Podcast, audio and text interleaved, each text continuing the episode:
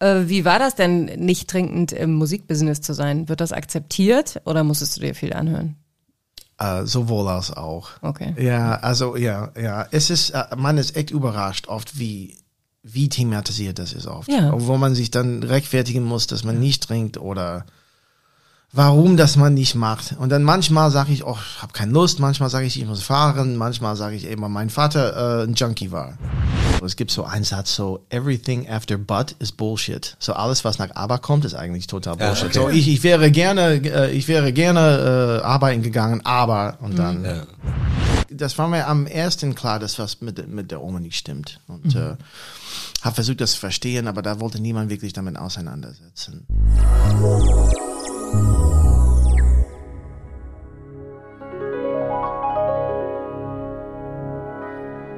Butter bei die Psyche. Ein Podcast von Nina Goldberg und Fabian Kläuber.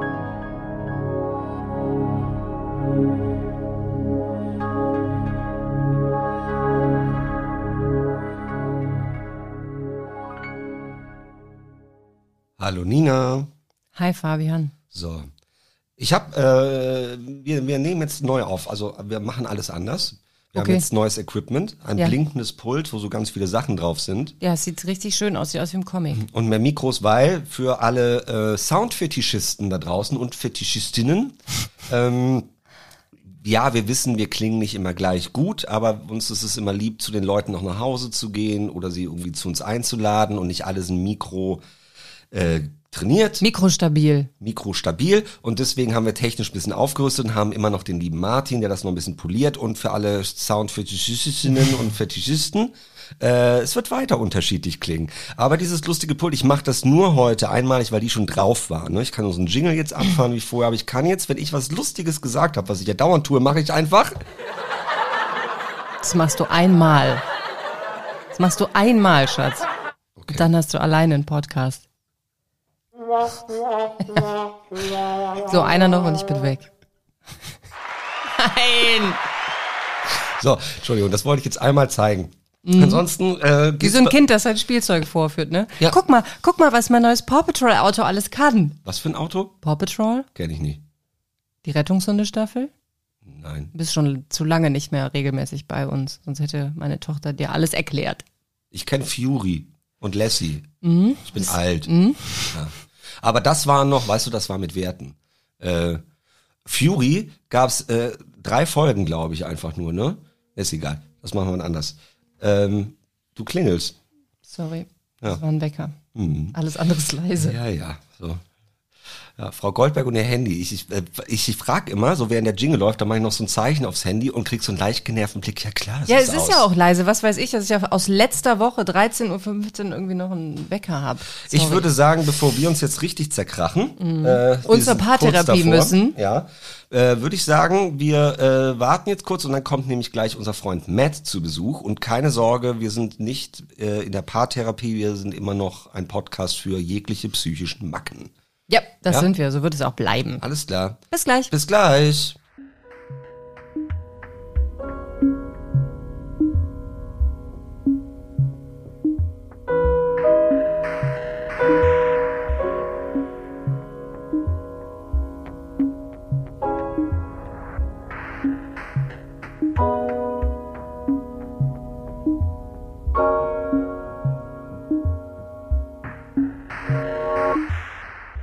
Hallo Matt, schön, dass du da bist. Hi, schön Hi. hier zu sein. Ja. Matt, du bist auch jemand, wo wir uns total gefreut haben, der gesagt hat, ich kann was erzählen, ich will was erzählen. Und wir reden heute einfach mal ganz grob über das Thema Sucht. Ja. Richtig? Ja. Aber du hast äh, quasi zwei Themen damit, ne? Ja, je nachdem. Also ich bin in einer Familie groß geworden, der sehr viel mit Sucht beschäftigt waren, zum großen Teil äh, als Leute, die untersucht leiden. Und mein Stiefvater aber, der ähm, leitete eine Nervenklinik, der auf jeden Fall viel mit Sucht gearbeitet hat. Und du hast dann später auch eine Ausbildung gemacht, um mit Jugendlichen zu arbeiten, die Suchtprobleme haben. 100 Prozent korrekt. Genau, das meine ich mir. Alles klar. Aber dann fangen wir doch mal mit deiner Familie an, äh, Ja. wenn du möchtest. Ja, gerne, Äh, gerne. Ähm, Du bist, in, du kommst aus Chicago? Ja. ne? Genau. Ja.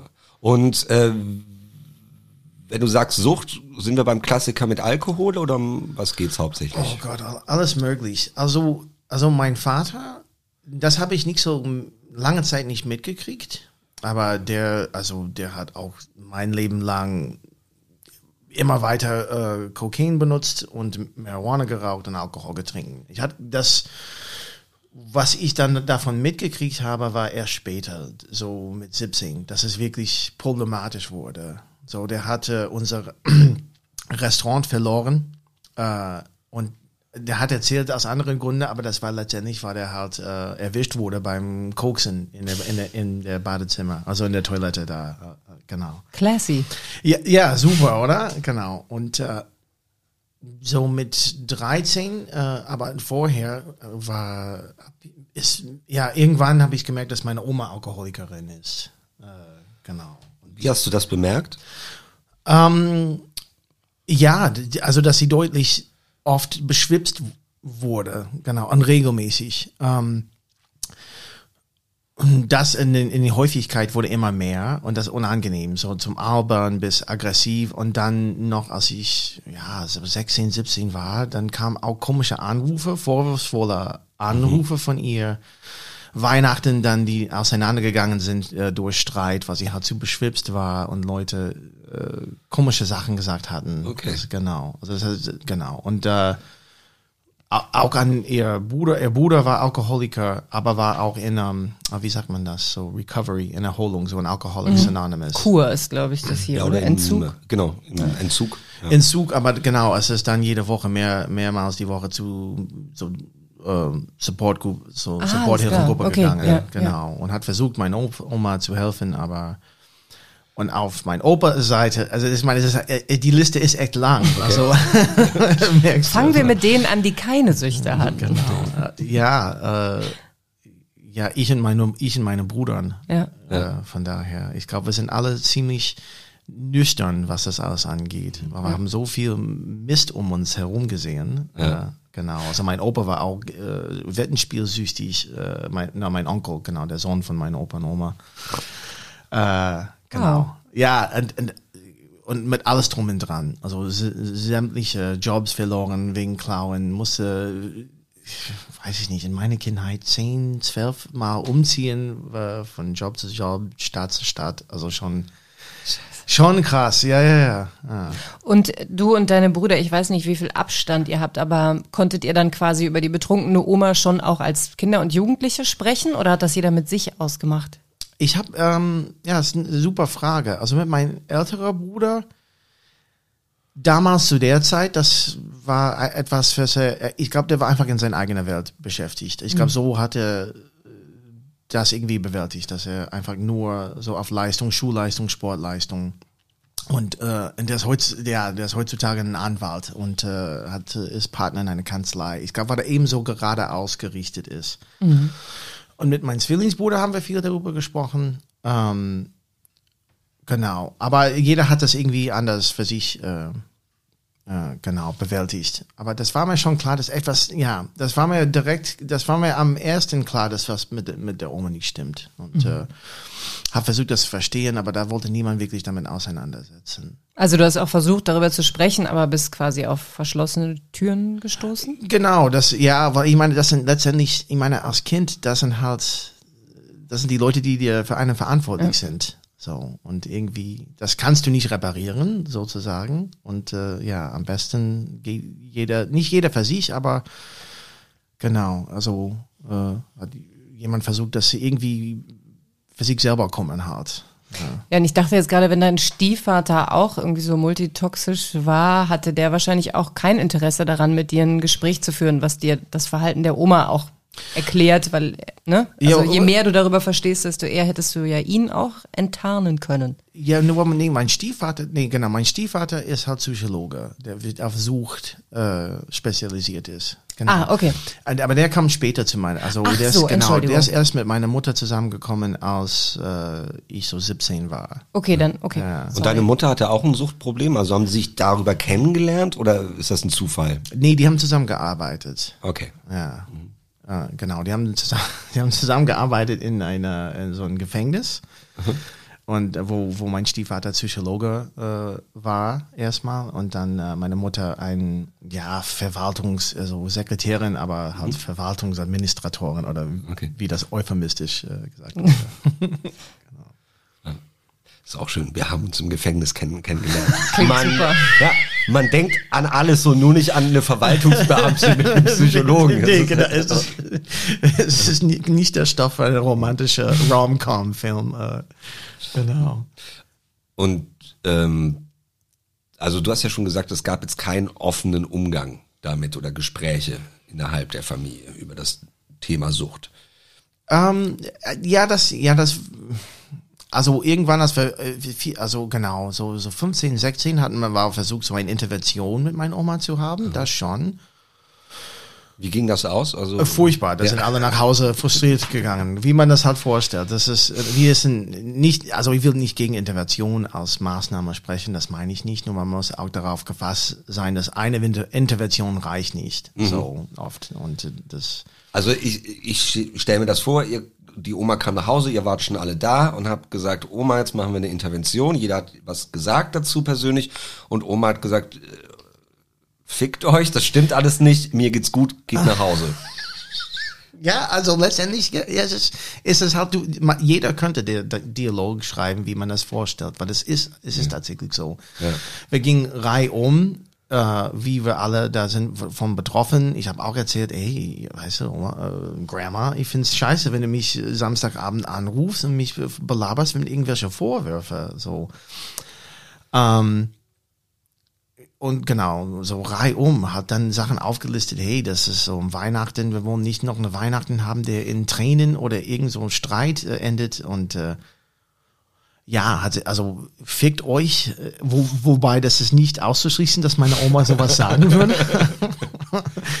ähm, genau, aber ja, ja, ich bin, weiß ich nicht, ja, ich bin, ich bin dreimal 20 Jahre alt, so, ich kann machen, was ich will, so, so, Ja, so. okay. ihr habt mir nichts zu sagen, so. Ja. Äh, wie viel von deiner Familie in Chicago, also leben die heute noch, die Oma und so? Und äh, wie ist der Kontakt jetzt und ihr Suchtverhalten jetzt? Nee, okay, ja, das ist, ja, ich meine, ich bin jetzt ähm, fast in 43 und ja, also die Oma, ähm, äh, mein Opa, Opa, Vater, Mutter, die sind, die leben halt nicht mehr, genau. Niemand lebt mehr. Aber mein Stiefvater schon. Okay. Genau. Und mein Onkel mit der Spielsuchtproblem, der lebt noch, aber wir haben keinen Kontakt, weil er eben so viel Mist gemacht hat. Und ähm, mein Vater, mein Vater war auch bis, bis ich, ich weiß nicht, wie er das geschafft hat, aber der war bis zum Ende süchtig. Also der war wirklich krasser Alkoholiker äh, bis zum Ende. Und, und ja, jeden Tag äh, gekifft oder äh, Amphetamine genommen, den er eigentlich nicht brauchte, solche Sachen. Aber Wie- wirklich bis zum Schluss. Wie alt ist er geworden damit? Also man glaubt nicht, was der manchmal der Körper aussetzen kann. Der ist äh, 70 geworden. Okay. I- Ja. ja. Und wie ist deine eigene Geschichte mit äh, Sucht und Rauschmitteln? Also du, klar, du meinst schon, du und deine Brüder, ihr habt das dann gar nicht. Aber man ist ja in der Pubertät irgendwann, man probiert Sachen aus. Warst du auch mal gefährdet oder war für dich immer klar, ich will nicht so werden? Ja, es war, es war tatsächlich, ich war nicht langweilig, äh, aber ich habe ich hab gar nichts getrunken. Also auch, also wirklich, ich habe nichts getrunken, wo ich 16 war. Und wirklich, ich dann, dann einmal, äh, witzigerweise, ich war in Erlangen für eine Schule-Austausch. Dein erster Kontakt mit äh, Deutschland, oder was? Ja, ja, genau. Ja, und das war das erste Mal, wo ich betrunken war. Bis, bis dahin habe ich wirklich gar nichts getrunken, nichts geraucht. Ich hatte einfach furchtbar Respekt davor. Ähm, Vomiting in Erlangen, ein kleines Roadmovie. das stimmt, da war alles drin. Oder dann halt nicht mehr. Ne? Ja. Darf ich den Knopf drücken? Darf ich den Knopf Ja, drück ihn, drück ihn.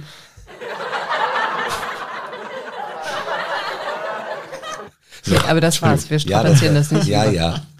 Ja, und, und, und danach dann auch nicht mehr. Also ich habe, bis ich äh, Student war in der Uni, äh, also ich, ich habe einmal äh, so ein paar Mal hier und da gekifft, aber das hat, ja, ich habe irgendwie, das hat mein Vater mich überredet, zum Beispiel. Ernsthaft? Äh, Ich schwöre, ja, mein Vater hat mich überredet, äh, kiffen zu probieren. Komm, Jung, jetzt kiff mal mit. Ja, ja, tatsächlich. Ja. Ja, ich, ich kam, ich kam nach Hause von der Arbeit, weil je, es ist halt üblich in den USA, dass Schulen arbeiten ab 14, 15. Und das war eine Samstagabend. Äh, ich kam, weiß ich nicht, zehn nach Hause oder so und äh, meine anderen Brüder waren weg unterwegs und ich habe geduscht äh, und dann kam ich raus und da war, war ein Bon auf dem Tisch. Ich dachte, ey, Dad, was, was zum Teufel ist das? Und ich sagte, du weißt das wirklich nicht, was das ist? Sagte, nee, keine Ahnung. Ja, und der ging irgendwie, weiß nicht, irgendwie ging er davon aus, dass ich äh, viel gekifft hat oder so, Okay. aber hatte ich gar nicht. Also war Hat er wirklich sich nüchtern. gewünscht. Ja, ich glaube, der hat sich eher, genau, mein, meine Eltern war eher, ich glaube, die haben, die waren nicht so kinderfreundlich, ich glaube, die wollten eher Kumpeln haben, so. Okay. Ja, und da hat er sich gefreut, so, war, ich stand auf die gleiche Musik, äh, wie er, so die ganze, so Led Zeppelin, Beatles, äh, Pink Floyd, die ganze Sachen. Und ich glaube, der hat eher so einen Gleichgesinnten äh, Ja. in mir gesehen, ja. Und irgendwie, ja, wa- wa- ich dachte, ah ja, warum nicht? Ja, ist ein sicherer Ort. Äh, da, äh, muss man auch sagen, zu der Zeit, ich wusste nicht, dass er auch einen Koks-Habit hatte. Das, war- aber das ist auch eine ähnliche Zeit. Ne? Und ja, dann habe ich es probiert, war total ausgefreakt, also habe mich echt mega geschlagen, also beim ersten Mal, was eigentlich normalerweise nicht der Fall ist. Mhm, stimmt. Ja, und dann habe ich gesagt, ey, nee, also ich, Pause. Ja. Und also bis ich genau, genau, irgendwann in der Studentzeit habe ich dann, dann habe ich dann wirklich dann alles probiert. Aber irgendwann habe ich immer dann die Bremse gezogen, weil ich dachte, ey, ja, Ja. du weißt, wo, du weißt, wo das hinführen kann und du weißt, wo du herkommst. So, ja. Du meinst, dass dieses Wissen um die Wurzeln hat dich davon abgehalten, weiterzumachen? Also hatte das dann im Grunde eine Schutzfunktion, dass du so groß geworden bist, dass du dachtest, okay, das und das macht mir vielleicht Spaß, aber dieses mahnende Beispiel? Auf jeden Fall, ja. Okay. Ich glaube, das war quasi das, das, ich meine, man hat mehrere Möglichkeiten, wenn man groß wird, äh, um die ganzen Vorbilder drumherum. Man sieht das eher als Kopie oder Warnung. So, sage ich grob, gesch- grob gesagt. Und das war auf jeden Fall, was das alles anging, eher eine Warnung an. So. Und ich meine, dieselbe Chemie hast du dann von deinen Eltern, weißt du? Und ich dachte, okay, irgendwie bleib besser weg davon. Gefährlich. Ja, ja, also was, was eher, das spricht vor, vielleicht eher nicht, weil ich das eher, keine Ahnung, ist so eine Mischung, weil äh, eben weil ich das so ernst nehme. Und war dir da schon auch klar, oder wann kam der Gedanke, dass du in die Richtung sogar beruflich was machen möchtest oder eine Ausbildung machen möchtest? Und erzähl uns auch gern von der Ausbildung. Ja, Entschuldigung. Ähm, so mein, ja, nee, ist eine gute Frage. Also ich habe mich äh, so mit 18, es war, du, du ähm, in, das war meine letzte Jahre in, äh, in High School. Du konntest, äh, eine mögliche Kurs war Psychologie. Äh, und ich habe äh, so ein Jahr Psychologie gemacht und dann viel mit meinem Stiefvater dann darüber ausgetauscht. Also meine Eltern waren noch nicht zusammen, aber äh, mein Mutter und Stiefvater waren noch nicht zusammen, aber da war, da war viel da. So, also, genau. Ähm, und wir haben viel ausgetauscht über über seinen Job, über Psychologie äh, im Allgemeinen. Und dann irgendwann dachte, okay, das, das könnte tatsächlich was für mich sein, so, so eine, eine helfende Rolle zu haben.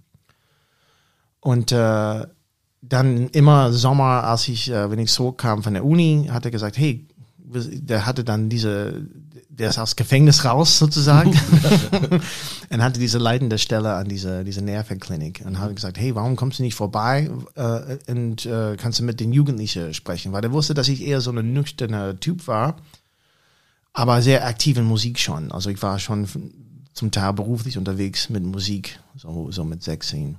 Äh, so quasi, dass hat ihn mit darüber sprechen kann, ey, es gibt ja andere Sachen, wie du deine Freizeit gestalten kannst, außer, Ja. Genau. Du kannst Pink Floyd auch hören, ohne Stone zu sein. Ja, genau, sozusagen. genau. Und, Oder spielen. Oder ein Instrument aufnehmen oder genau. Also ähm, genau. Und dann, dann, dann bin ich regelmäßig dahin gegangen. Und dann hat er gesagt, hey, wenn du Lust hast, äh, du kannst hier eine Ausbildung machen. Und der, also, der, es ist super, weil der hat mir echt viel, viel Verantwortlichkeit gegeben, die ich eigentlich sonst nicht gekriegt hätte, von wenn es wenn es Leute waren, die ich nicht kannte. Also ich war zu den ganzen äh, Sitzungen gegangen mit den Ärzten und so, wo die alles besprochen hatten am Tisch. Ähm, der hat mir super viel Literatur gegeben, hat zu studieren jeden Tag. Ähm, hat gesagt, hey, finde Leute in der in der Gemeinde, die auch äh, Künstlern oder Athleten, die hier kommen und auch mit den Jugendlichen sprechen. Also der hat mir echt super viel äh, Verantwortlichkeit gegeben und dann irgendwann gesagt, hey, organisier du die äh, Gruppentherapie-Sessions. So, und die waren auch dreimal die Woche. Ähm, so, so zwei von drei, dann habe ich dann irgendwann gelernt, genau so ein Lessonplan quasi so zu machen. Was machen wir in den Abend? So äh, gel gelernt habe, wie man so Urinprobe gibt und so. und äh, ja, ja, und ich musste halt jemanden äh, verpfeifen, weil die halt äh, ganz eindeutig da zu einer Session Stone gekommen sind und hat positiv für, für Heroin äh, getestet. So ein Sechzehnjähriger. Ja. Ja, schon krass. Also genau, aber alles durchgemacht. Und das war, echt, ich meine, das war echt scheiße, weil ich war 20, 21. So, ja. Aber es war cool, die Erfahrung zu haben und auch äh, es ist witzig, weil es ist so diese ganze Leute, die mal mit Sucht kämpfen, ja, und diese, in, ob, ob es Alcoholics Anonymous ist oder Narcotics Anonymous, die haben, die, deren Leben besteht aus, kann man das sagen, so Plattitüde, so wirklich so, so, so Bauernweisheiten, mhm. so sehr schwarz-weiß. Kalendersprüche. Hat. Also wirklich, genau. Und klar, brauchen die sozusagen feste Regeln, so. Und halt, weil, ich meine, die haben immer Ausreden für alles.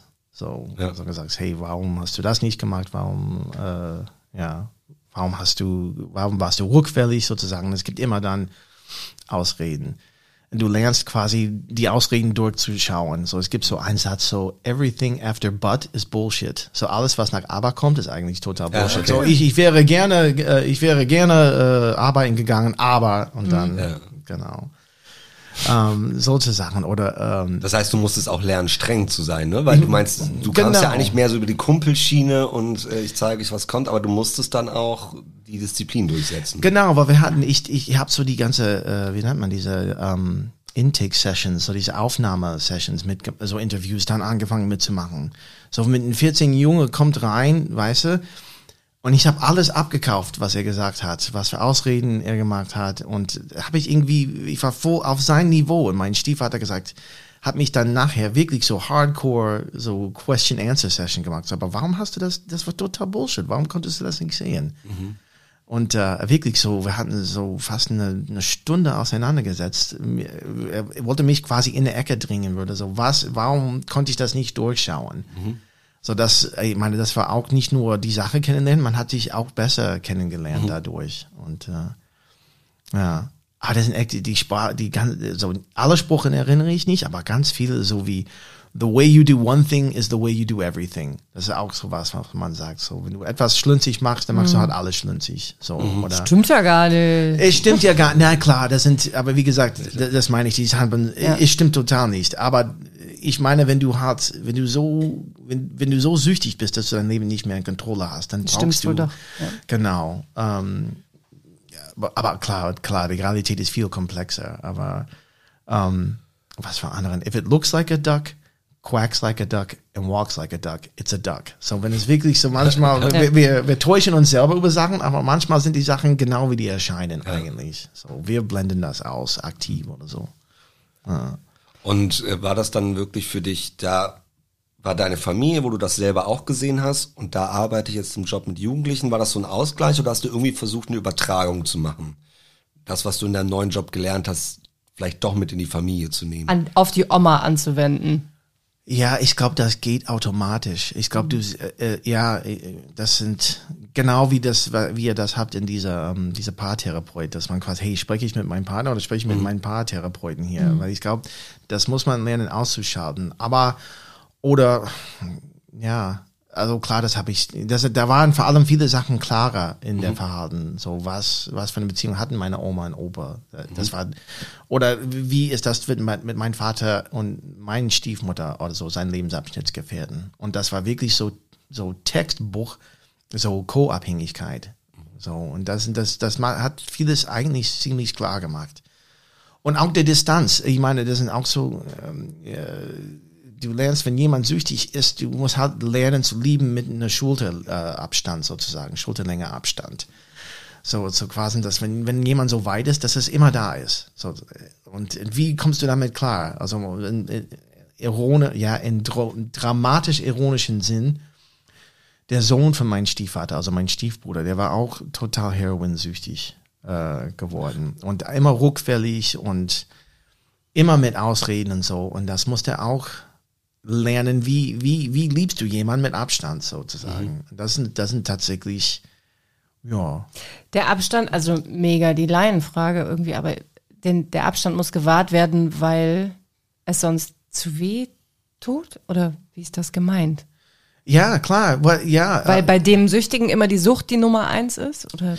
Ja, aber wie nimmst du halt äh, von dieser Achterbahn raus? Weil wenn du total mitfährst mit jemandem, der rückfällig ist und sagt, ah ja, ich hab's alles wieder im Griff und du weißt, dann, Ah, dann bist ja. du wieder dann enttäuscht Ja, ja, und ja, ja, ich hab's kapiert. Mhm. genau, dass du quasi, dass du dem nicht mehr 100% bei Wort nehmen kannst. Ein Du musst dich quasi schützen. Genau, Ja. genau, sonst sonst leidest du immer darunter. Jetzt habe ich den Abstand verstanden. ja, ja, sehr gut.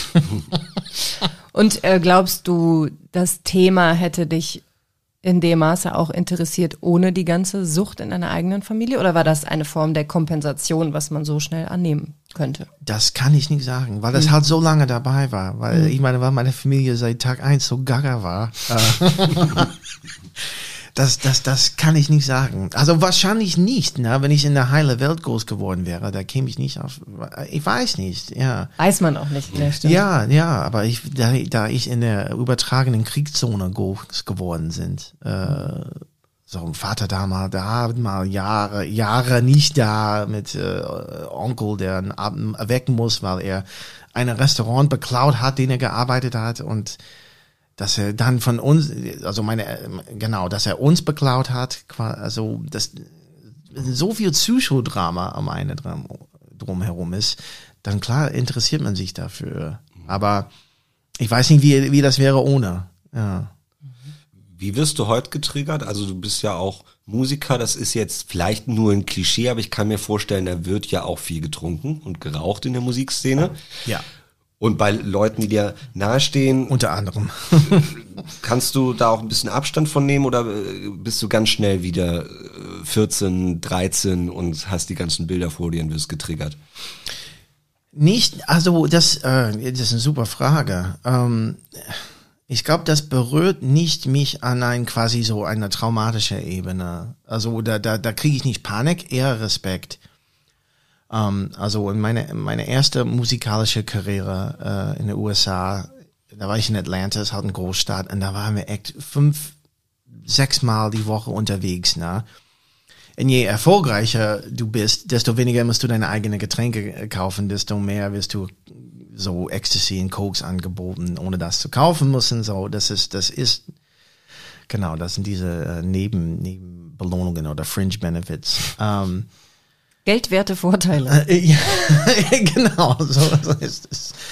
Ähm, ja, äh, aber das ich ja ist witzig. Ich glaube, das das war immer so ein innerer Dialog. Also nicht wo wo ein Panik, aber da da war einfach dieser innere Dialog da, wo ich merkte, okay, ich ich bin äh, dreimal äh, die Woche mindestens äh, betrunken äh, mit meinen Leuten. Also jetzt mache ich zwei Monaten Pause und nicht, dass ich das brauchte. Also ähm, zu trinken oder so. Das, das meine ich nicht. Aber ich merkte, hey, ich, es war eher so, ey, ich muss nicht dreimal die Woche, äh, viermal die Woche betrunken sein. Das, äh, ja, und war eben, aber äh, auch in der Zeit, wo ich, äh, genau, wo ich ähm, diese, diese Praktikum gemacht habe, es gab so ein Interview, es gab so eine, eine Abfragliste von wie gefährdet bist du von von Konsum?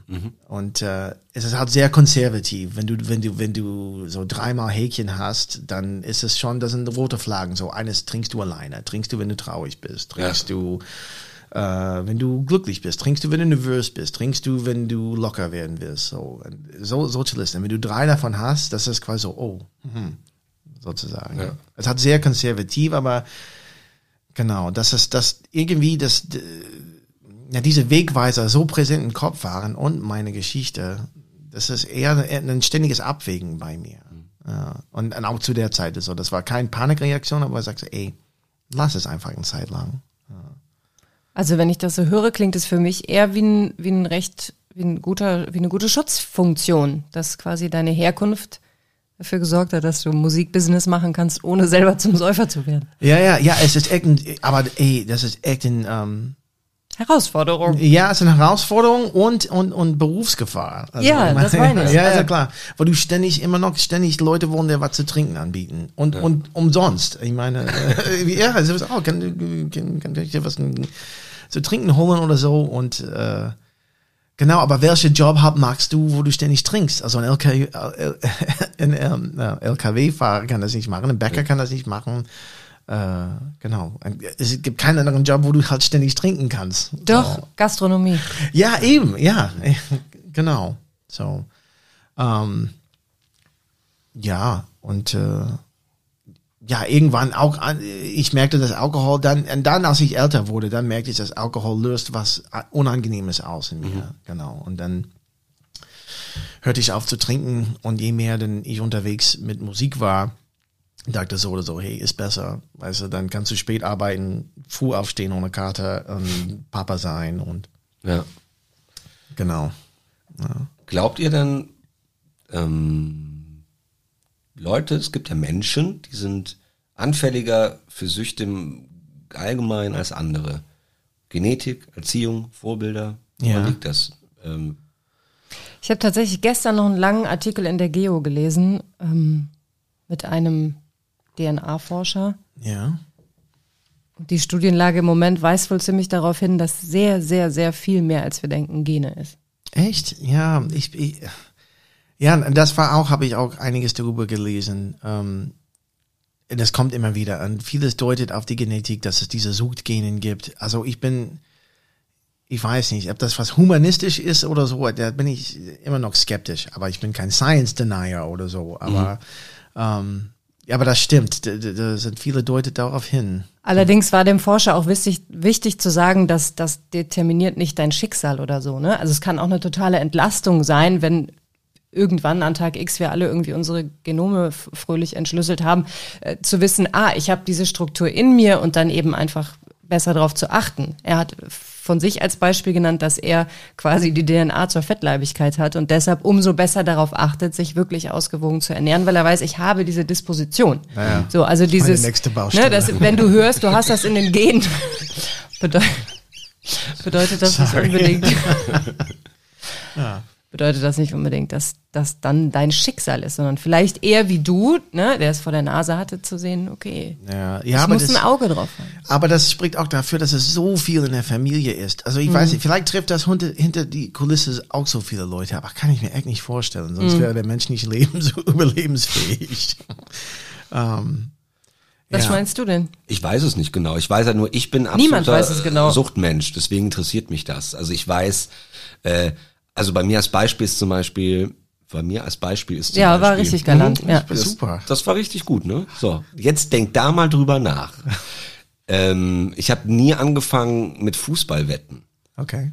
Also so, so eine Tippliga unter Freunden vielleicht, aber es gab mal so eine Phase, wo ganz viele Freunde von mir Geld drauf gesetzt haben, nicht viel.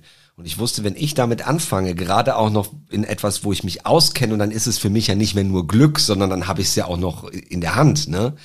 Ich habe das nie gemacht, weil ich wusste, da bin ich total gefährdet. Und das habe ich in vielem. Also ich glaube, ich bin schon so extrem und ich kann leicht abhängig werden von Sachen. Oder sie können mir sehr, sehr gut gefallen und ich brauche sie. Und ich weiß halt von anderen Freunden, die haben das generell nicht so. Und ich bin immer sehr wachsam. Ja, ich auch. So geht's mir auch. Also ich habe auch paar, paar Süchte in der Familie und ja, denk da auch. Lieber mal Augen auf. Ja, ja. Ist, I mean, ist besser so, sowieso, aber, also nicht, dass, ich bin nicht, dass ich meine, alle sollen Zölibat und nüchtern sein. Das Nein, meine ich bloß gar nicht, Nee, bloß u- nicht. Überhaupt nicht, ganz im Gegenteil. aber, ja. Nur du musst, genau, du musst halt wissen, woraus du bestehst halt. Wo Ja. sind deine Triggerpunkte? Und äh, das Problem ist, sucht, äh, ich meine, ja, um, um zurück zu dieser, äh, diese ganze Alcoholics Anonymous, N- Narcotics Anonymous. Also diese, die, du musst halt, äh, ja, du darfst halt natürlich ein ATS sein, aber du musst halt, du musst halt, weiß ich nicht, akzeptieren, dass es eine höhere Gewalt gibt oder so. Und ich habe das so ausgelöst, ich meine, Sucht ist eine höhere Gewalt. Du kämpfst mit etwas, das letztendlich stärker ist als du. Mhm. Das ist halt eine Drache, die du halt nicht besiegen kannst in dem Sinn. Das ist, das ist einfach so. Äh, ja. So von daher, genau, deswegen äh, kannst mal mit dem Drachen mal fliegen gehen, aber weiß ja. immerhin, weiß, muss halt immerhin wissen, dass es eine Drache ist. Danach so. muss er in die Garage für lange Zeit. genau. Äh, wie war das denn, nicht trinkend im Musikbusiness zu sein? Wird das akzeptiert oder musstest du dir viel anhören? Uh, sowohl als auch. Okay. Ja, also ja, ja. Es ist, uh, man ist echt überrascht oft, wie, wie thematisiert das ist oft. Ja. Wo man sich dann rechtfertigen muss, dass man nicht trinkt oder warum das man nicht macht. Und dann manchmal sage ich, oh, ich habe keine Lust, manchmal sage ich, ich muss fahren, manchmal sage ich eben, mein Vater äh, ein Junkie war. Ja. Und, und dann, ich meine, dann ich ist meine, genau, aber war, es hat, genau. Das, ich fand das auch immer sehr abenteuerlich, was da so kommt. Ich habe ja auch nie getrunken. Das hatten wir, glaube ich, in Folge 1. Während des Lockdowns habe ich mal ein paar Longdrinks probiert, aber ich kann nicht trinken. Ich weiß nicht, wie es ist, wirklich voll zu sein. Aber was ich mir anhören musste, war echt abenteuerlich. Irgendwann hat mal jemand zu mir gesagt, kurz vor der Hochzeit, ob ich mir nicht wenigstens dieses eine Glas Sekt angewöhnen könnte für Hochzeiten, Premieren und andere solche Anlässe, weil sonst die Leute ja denken könnten, ich sei eine trockene Alkoholikerin. Jetzt, wo ich so um die 30 bin. Wo ich auch dachte, ja bitte, also dann ich gewöhne mir doch jetzt nicht irgendwie ja. einen Stoff an, damit man nicht denkt, ich sei mal von diesem Stoff abhängig ge gewesen. Also ja. ist ja, ist viermal um die Ecke und mit Looping völlig bekloppt. Und das war auch noch nicht das Verrückteste. Also ja, ja aber das ist schon krass, ja. Ja, also äh, ja, und es ist oft bei, bei dieselben Leute dann immer noch Thema. Leute, die ich seit Jahren kenne, wo ich so mhm. Abendessen bin und dann sagt, oh, bist du, bist du sicher, dass du nicht was trinkst? Trinkst du jetzt? Also, wo ich finde, man kriegt so ein Geschmäckle dafür, dass die Leute offenbar selber damit ein Thema haben, genau. weil es sie sich so krass gemerkt haben, dass du nicht trinkst. Das ist denen so ab, also suspekt oder so. Ja, stimmt, die sind mit, äh, mit sich selber konfrontiert. Das sind Leute, die auch dann jeden Abend ja. Etwas mit, mit bis einiges trinken muss. Jeder Ereignis trinken ist mit Alkohol. Und das ist halt, das ist, warum Alkohol besonders gefährlich ist, weil mhm. es einfach so akzeptierbar und eher gehört einfach zum, ja, drumherum. Ja. Oder wie oft ich so richtig Respekt äh, äh, gezollt bekam dafür, dass ich nicht trinke, wo ich auch dachte, Leute, nee, das ist auch falsch, das ist keine Leistung. Nee. Ne? So, ich, es schmeckt mir nicht, ich fühle mich unwohl, es hat mich in der Jugend schon verunsichert, dieses Gefühl, also habe ich es gelassen. So, und dann so, wow, du trinkst, ich muss trotzdem so gut drauf. Hammer. Nee, genau, ja, es ist, ja, ich, man, ich krieg auch, ich kenne es auch mit den falschen Lob, weil ich meine, es wäre schwieriger bei mir kein Pringles mehr zu essen. Also der Alkohol, ich meine, es war so ein paar, weißt du, so Alkohol, es drückt auch oft auf mein, mein, mein Sad-Button, auf meinen Traurig-Knopf und dachte, mm. ey, ich lasse das einfach, weil ich will, ich will nicht so fühlen. Wenn, wenn es hammergeil wäre, wäre es wahrscheinlich dann gefährlich, aber es ist, es ist einfach nicht hammergeil bei mir. Und aber hast, Pringles also, sind hammergeil, leider. Pringles sind hammergeil. Welche Sorte? Also äh, ja, es ist eher welche nicht. Ich finde Pizza, Pizza nichts. ich meine, Salt and Vinegar, äh, Salt and Vinegar ist auch super. Also, mhm. also plain, aber ich meine, die, die, gute plain. Das ist die rote, ne? Ja, ja, genau. Die, sind, die gehen auch rein. Apropos rot, wie steht es um dein Herz, wenn du an, also wenn du mit Sucht konfrontiert bist, hast du Mitgefühl für Süchtige, dadurch, dass du in deiner Familie diesen Struggle gesehen hast, oder hast du eher so eine Abneigung oder wenig Respekt? Oh, ja, ja, Guckst stimmt. du auf die Leute hinab oder kannst du die in dein Herz schließen? So eine Ekelabneigung, so, ja, nee. Haben ja auch nee. manche. Ja, ja, nee, das stimmt, ja. Ähm, nee, super, super Frage. Nee, ähm, wir stellen offenbar nur super Fragen hier heute, laut Matt. Ich bin wahrscheinlich etwas abgehärtet. Also hm. nicht, nicht kalt. Also es, ja, es tut mir schon leid und so, aber ich meine, wenn du in der, wenn du in der Stadt gehst oder so, du bist, du bist umgeben von Sucht überall. Also ja. jeder, der auf die Straße ist, ist wahrscheinlich, ist eher, weil die süchtig sind oder, oder wahnsinnig oder leiden unter äh, so Mental Illness oder beides halt. Ähm, ja, so ich, ich bin nicht ja, ich bin nicht apathisch, aber eben wahrscheinlich, ich nehme einfach, ich sehe das eher klinisch. Okay. So. Ich gebe Leute kein Geld, weil ich weiß, dass sie Alkohol damit kaufen. Guck mal, ich gebe den Geld, weil ich denke, du hast das Recht dazu, dich zu Tode zu trinken. Ich bestimme nicht, was du mit meinem Geld machst. Haben Also, die auch. Ja. Ja. Haben, ich würde niemandem Geld geben und sagen, aber kauft ihr keinen Drogen damit. Nee, Cool, das nicht. ja. Ja, ja. Ähm, äh, genau, aber auf jeden Fall, die haben, klar, das ist, ich meine, das ist das Einige, womit sie sich dann äh, besser fühlen dann. Also, ähm, genau, aber ich bin, also wie gesagt, ich bin nicht apathisch, äh, bin nicht ekel abgeneigt, aber auch wahrscheinlich mit einem bi- klinischen Abstand, ja, was das angeht. Da fällt mir übrigens ein, ich äh, mache gerade so was für meinen Magen mit chinesischem Medizingedöns und da darf man nichts, was Spaß macht. Gar nichts. Unter anderem kein Alkohol. Und ich mache das jetzt nicht zum ersten Mal.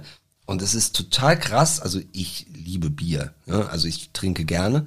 Und ich finde es so krass, die ersten drei Tage, wie schwierig die sind. Vor allem mit wie viel ähm, Situationen der Gedanke an Bier verknüpft ist. Ja. Man, man äh, macht den Laptop zu. Man macht das Fußballspiel an. Man ruft seinen besten Freund an oder so. Ah ja, dann gehe ich in den Kühlschrank und hole mir mal ein Bierchen. Und dann ist das, ach so, nee, klar, ich mache das ja gerade nicht. Und das äh, sind so drei Tage und ich und äh, ich bin jedes Mal wieder schon erschrocken, äh, in wie viel Situationen bei mir das Wort Bier aufblinkt. In, in, in vor allem in einem positiven äh, Zusammenhang. Genau, Ja, ja. das sind alle super schöne Beispiele, wo man Genau. sich eine Bier gönnt. Ja, das habe ich mir angewöhnt in meiner großen Krise. Ähm, nicht trinken, wenn man traurig ist oder wütend oder so. Ne? Aber äh, trotzdem, wie oft ich denke, ah, jetzt ein Bierchen dazu. Und nach drei Tagen geht das. Dann habe ich manchmal noch so Trinkneid, wenn ich dann in der Phase wirklich, wenn Leute ein Fußballspiel gucken und alle sitzen da abends mit dem Bier und ich habe halt meinen chinesischen Tee in der Hand. Das ist dann so dieses Neidding. Aber Zu Recht. Äh, ja, auch völlig zu Recht. Aber äh, die ersten drei Tage denke ich immer, Alter, das ist schon krass. Also wie oft ich jetzt denke, jetzt, jetzt will ich ein Bier. Als Automatismus quasi. Total. Mit diesen Handlungen. Es schmeckt halt Mhm. auch geil, ne? Das ist halt auch noch mein Problem. Also, ähm, ja. Sucht ist ein Riesenfeld. Ich möchte eigentlich noch eine ganze Folge machen. Weil irgendwie mal, bei mir persönlich ist auch das Verständnis für Sucht mit den Jahren gewachsen. Irgendwie. Dass ich wirklich. Ja, inwiefern? Ja, dass ich das sehen kann, dass das einfach wirklich so eine, wie du eben sagtest, so ein großer Drache ist und ähm, ich vielleicht einfach keine Ahnung habe, was das bedeutet, mit so einem Drachen umzugehen. Also, Ja, also es kann einem, es kann einem, ja, leid es kann tut, nicht, es kann einfach nicht, sagen wir mal so, mein Menschenbild verbietet mir zu sagen, dass das alles charakterschwache Menschen sind. Gar Wenn die nicht. Sucht ist es überhaupt nicht wahr. Nee. Da gibt es keinen Zusammenhang zwischen Charakterschwäche oder allgemein Schwäche oder nicht standhalten können. Das, das ist es nicht. Nee, und deswegen ist meine Abneigung zu die, die genetische Theorie, weil ich glaube, alle sind suchtgefährdet irgendwie. Ich Mhm. glaube, da, das ist wirklich eher mit der menschlichen Zustand zu tun, sage ich mal, Ja. dass man suchtgefährdet ist. Weil man einfach als, sage ich mal, um ein bisschen philosophisch zu werden, man äh, als, als kognitives oder bewusster Wesen, weil es, es, es, es ist, ist porös, finde ich. So. Und man erfüllt das mit super viele Sachen. Ähm, und, und Rausch ist einfach eine, ist halt, das ist halt so wie Panzertape, weißt du? Man kriegt man einiges dicht damit, super schnell sozusagen. Ja. ja. Das Gaffer, das Gaffertape für die Seele. Genau, genau, Drogen sind Gaffertape für die Seele, ja. Mhm. Aber es funktioniert in einer Bild. Sink ja, funktioniert in einem sinkenden Schiff nicht, aber bei der Metapher zu bleiben. Mhm. Aber das, das trifft halt, deswegen ist jeder, ist jeder einzelne Mensch halt davon äh, gefährdet, so. Geht es euch auch so? Ich meine, mit Blick auf die Zeit, dass ich das Gefühl habe, wir haben alles lediglich angerissen. Das habe ich aber meistens hier bei dem Ja, das Podcast. stimmt, aber heute ich finde auch, man reist hier einfach an mit ganz viel Halb- und Viertelwissen von mir und dann schiebe ich diese Themen in die Gesellschaft, dann können richtige Experten nochmal drüber reden. Können, ja, genau, können Ja, dezidiert ja. sagen, wo wir, wo wir hart Scheiße gelabert haben. Ja. Okay, dann würde ich sagen, Matt, vielen Dank. Bis hierhin erstmal. Ja, ich habe zu danken. Es macht mega, mega Spaß mit euch. Ich höre euch auch sehr gerne zu. Ah, das ist schön. Das freut uns sehr. Sehr. Und dann, äh, ja, nehmen wir wie immer Matt zu zweit gleich noch knallhart auseinander. Ja. Bis Gehen wir gleich. saufen. Ja, genau.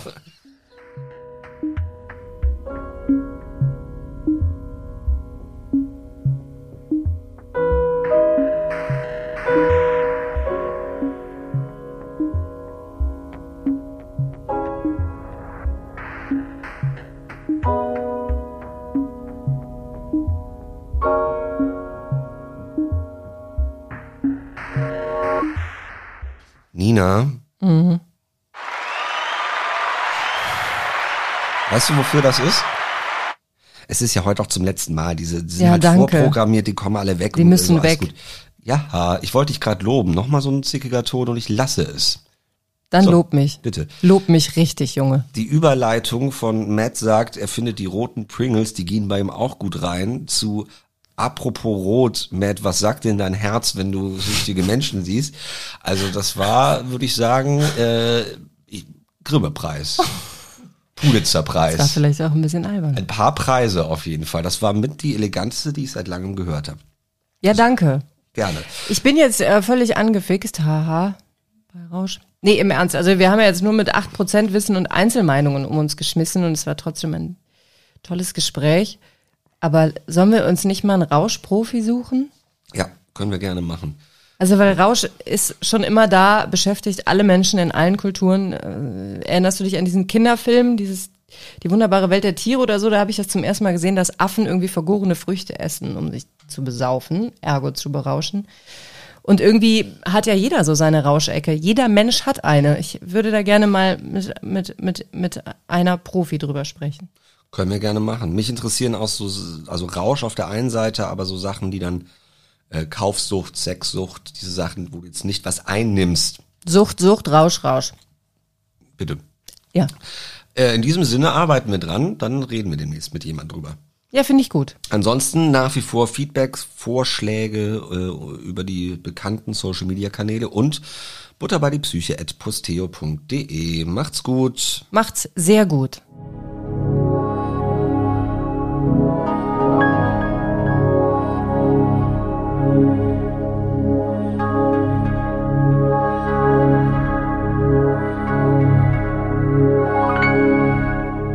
Butter bei die Psyche. Ein Podcast von Nina Goldberg und Fabian Kläuber.